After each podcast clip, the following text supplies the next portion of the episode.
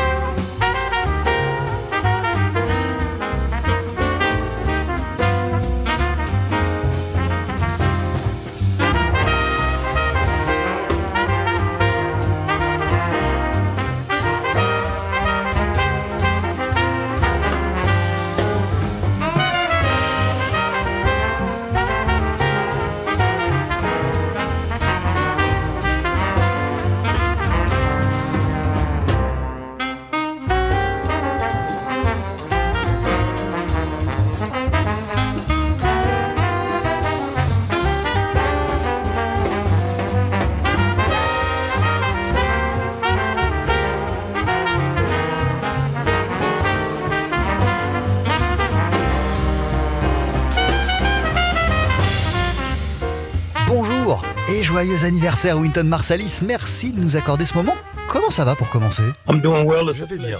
C'est un plaisir et un honneur de m'entretenir avec vous. La période n'est pas facile, mais je vais bien. Et vous, ça va Ah bah moi je vais trop bien, je suis super heureux de passer un moment avec vous. Vous avez récemment entamé une tournée française et même européenne puisque vous êtes ce soir à Berlin. Il y a près de 10 jours, vous vous produisiez à la Philharmonie de Paris. Jeudi, vous serez à Toulouse.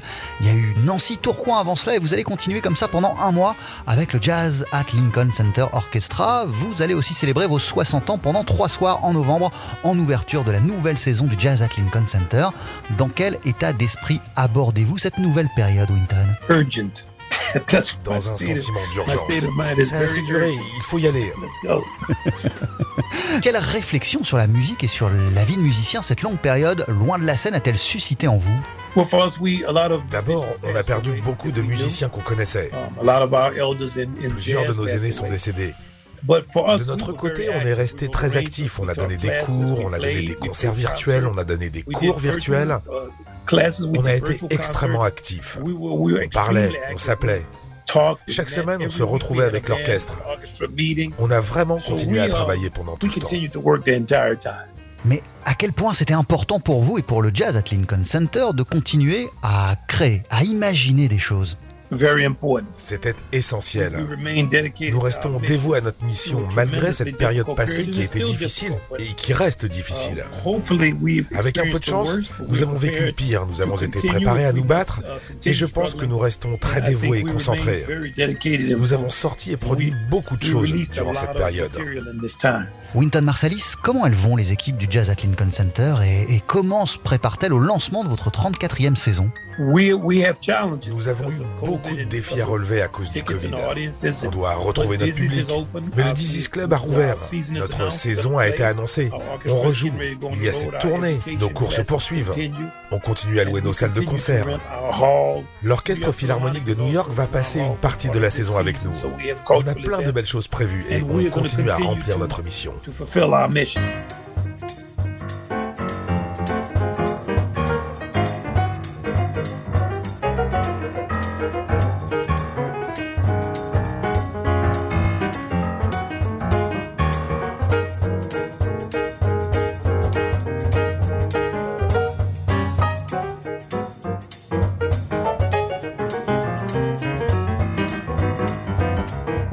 De l'aventure du jazz at Lincoln Center, il y a un programme jazz que vous avez créé en 1987, puis en 96. Presque dix ans plus tard, le jazz at Lincoln Center est devenu une entité, une institution à part entière. Qu'est-ce qui vous a fait sentir à l'époque qu'il était essentiel pour le jazz d'être représenté par une institution et quels étaient vos désirs en tête à l'époque? Une institution garantit et protège la vie d'une forme d'art. Mais il y a plein de genres d'institutions. L'orchestre de Duke Ellington, par exemple, en était une. Malheureusement, Duke n'aura jamais vu la naissance de structures comme la nôtre. L'orchestre de Camp c'est pareil. Il était considéré comme une institution. Quand on regarde de près, on voit que les institutions survivent à leurs créateurs. Voilà pourquoi elles sont importantes. Qu'a changé la création du jazz at Lincoln Center dans la perception que les gens ont du jazz? Le jazz a été présenté dans de prestigieuses salles de concert bien avant la création de Jazz at Lincoln Center. Benny Goodman, par exemple, est monté sur la scène du Carnegie Hall en 1938. Duke Ellington s'est aussi produit là-bas à de nombreuses reprises dès le début des années 40. Je peux aussi citer Miles Davis en 1961, c'était bien avant la création de notre institution. Le Modern Jazz Quartet Dave Brubeck, ils ont foulé les plus prestigieuses scènes du monde.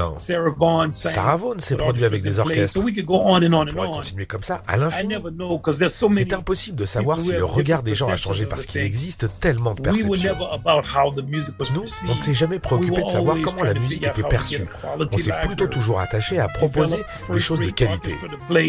Notre orchestre a toujours eu à cœur à la fois de jouer les chefs-d'œuvre du jazz et de composer de nouveaux répertoires. On crée des programmes pour honorer les grands maîtres du jazz tout en offrant une plateforme aux jeunes créateurs pour leur permettre de jouer, de se présenter devant un public, de gagner en confiance. Un endroit où le public peut venir écouter de la musique élégante et classe et dans lequel les artistes se sentent à l'aise pour produire. Voilà nos préoccupations. Vous dites aussi, Winton Marsalis, qu'au Jazz at Lincoln Center, on ne fait pas que jouer le jazz, on l'enseigne, on l'écrit, on le danse, on le présente, on le photographie, on l'archive, on on le diffuse, on le célèbre, on l'aime, on le partage. Défendre le jazz au quotidien, c'est pas seulement le jouer. C'est un cercle vertueux. Les gens dansent sur la musique, ils l'apprennent, ils expérimentent la vie dans un contexte jazz. Et d'ailleurs, on n'enseigne pas seulement comment jouer la musique, on apprend aussi à l'écouter. L'une des plus belles choses que le jazz peut faire, c'est d'affiner vos oreilles, d'améliorer votre façon d'écouter. Et au-delà de l'aspect musical, qu'avez-vous appris en, en, dirigeant le Jazz at Lincoln Center? tellement de choses. Par exemple, comment négocier avec un large éventail de personnes. Au début de l'aventure, j'ai aussi appris de certains membres de notre conseil d'administration comment organiser des événements, diriger une organisation. J'ai davantage pris conscience du monde autour de nous, du monde en dehors de la musique. J'ai appris des choses totalement nouvelles sur l'expérience humaine. Comment motiver des équipes, comment avoir des visions à long terme et aussi avoir plus de recul sur le cours des choses. Comment rester concentré, accepter la mission qui est la vôtre, votre mission ici-bas. Et quand vous regardez tout le travail qui a déjà été accompli au Jazz at Lincoln Center, qu'est-ce que vous vous dites, Winton Marsalis Et avez-vous réussi à faire tout ce que vous aviez dans la tête quand l'aventure a commencé? Au début, j'étais loin de savoir à quoi ça ressemblerait. Et puis, il y a toujours un monde entre les attentes et la réalité. J'ai joué avec tellement de musiciens et appris tellement de musique que je n'aurais jamais imaginé pouvoir apprendre de cette époque, de toutes les époques. Bien sûr, L'expérience jusqu'ici est intense, mais il y a toujours plus à faire. And ultimately, the fact that we're an Et institution, comme nous sommes une institution, il y a plein de choses que je ne pourrais pas accomplir, mais que d'autres après moi feront. Même au sein de notre orchestre, nous avons beaucoup d'arrangeurs qui font des choses que je ne fais pas et que je ne peux pas faire. C'est une aventure collective et il arrivera un moment où je me retirerai et d'autres personnes prendront le relais. –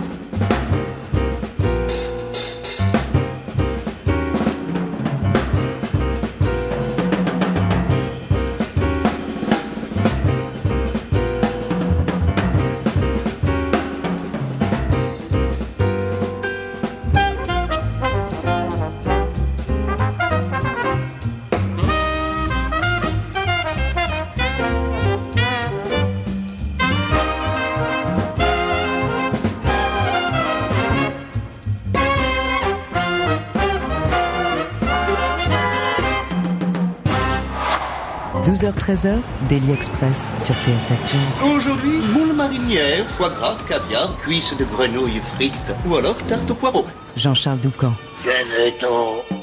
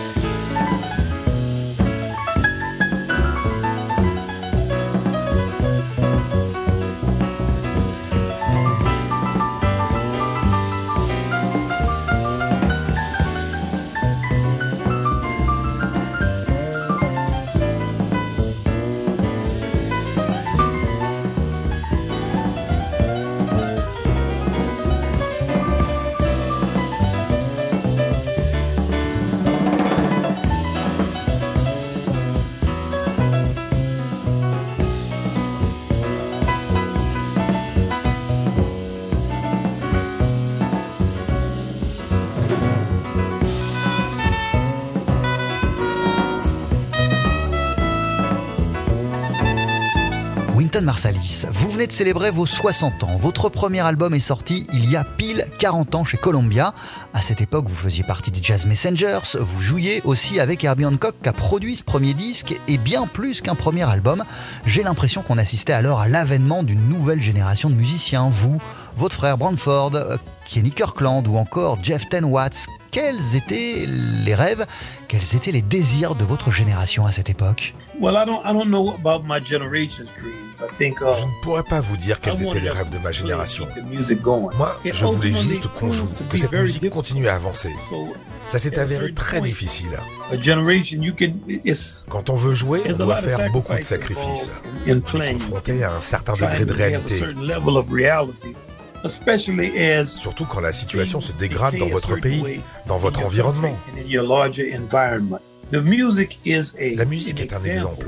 And it is a symbol of C'est un democracy symbole de at ce que la démocratie a de meilleur. D'une certaine manière, il est difficile de susciter de l'intérêt en jouant une musique qui est démocratique, une musique qui est basée sur la communication. surtout si le pays lui-même n'est pas intéressé par cela. Il y a donc eu de grandes luttes pendant cette période. J'ai rencontré la grande Ella Fitzgerald quand j'avais 26 ou 27 ans à un concert au Carnegie Hall. Et quand elle m'a croisé, elle m'a dit Je sais ce que tu essayes de faire, bébé. Ça va être une lutte pour toi. I know what you're trying to do, baby.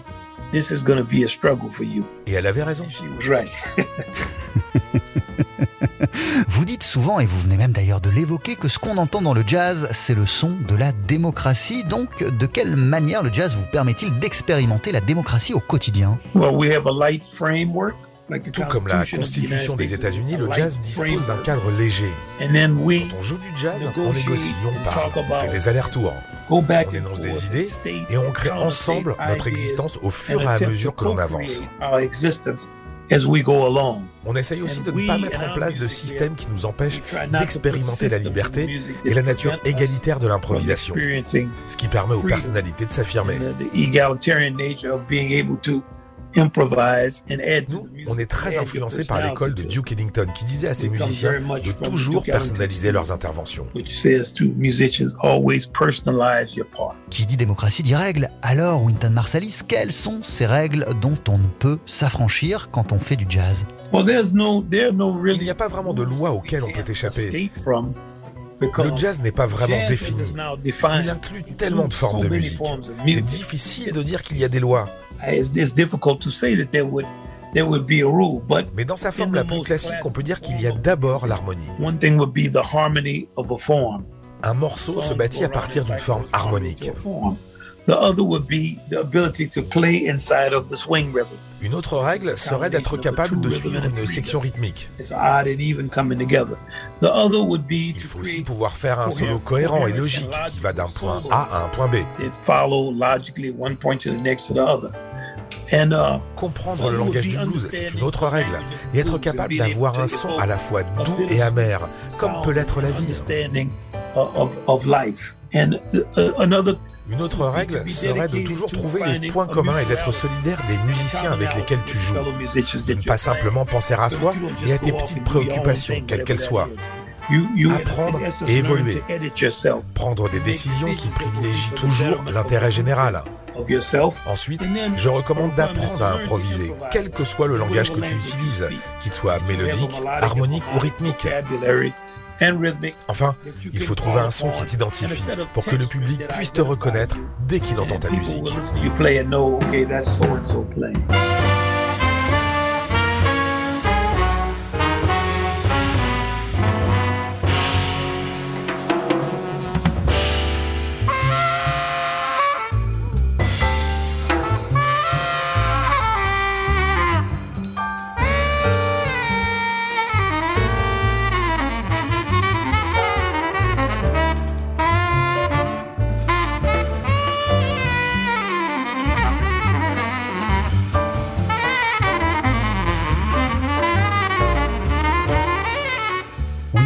En début d'année, vous avez sorti The Democracy Suite, un album qui était paru quelques jours à peine avant l'arrivée de Joe Biden à la Maison-Blanche et donc après 4 ans de Donald Trump et dans un contexte de racisme et de violence policière persistante. Dans quel état d'esprit avez-vous composé cette suite et avec l'envie d'exprimer quoi?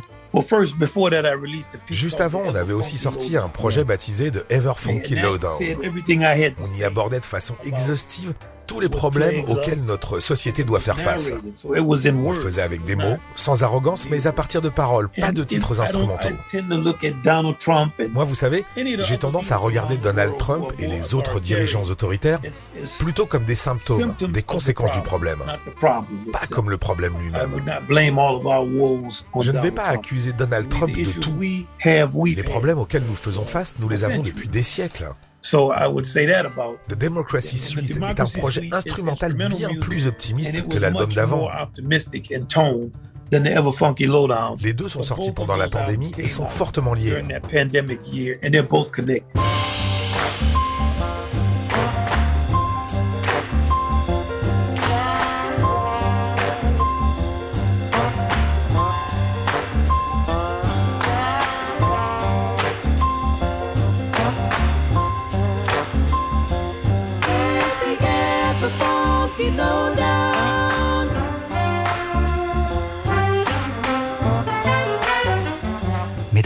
Qu'est-ce que le jazz a à dire sur les moments difficiles que l'Amérique a récemment traversés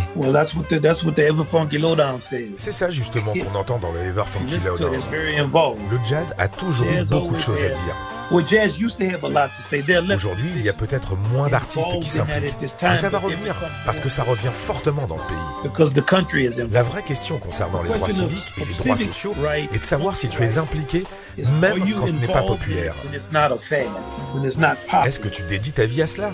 À chercher l'égalité civique pour les autres, pas seulement pour ta communauté ou ton groupe de gens, mais l'égalité en général.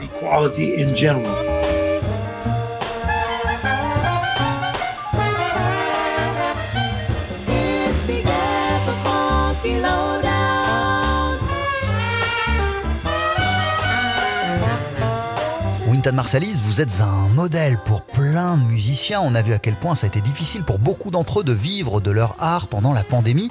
C'est dur d'être un musicien de jazz en 2021. Alors, quels conseils donneriez-vous aux jeunes musiciens qui sont dans cette situation? Je leur dirais ce que mon père m'a dit quand je suis parti de la maison.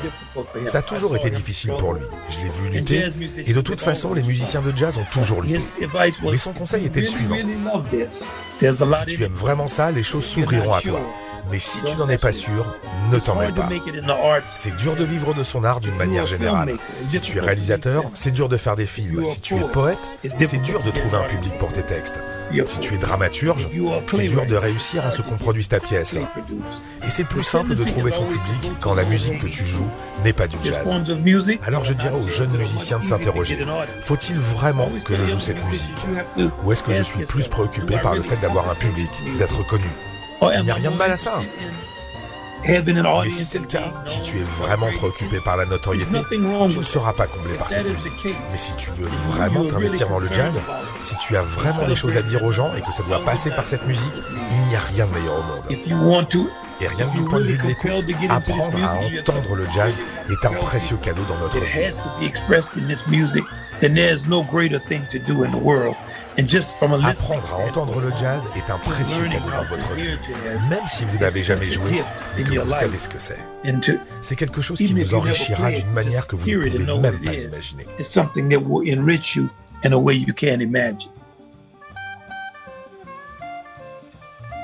Thank you so much. It's such a pleasure talking with you, and thank you for giving me this opportunity. Brother, take care.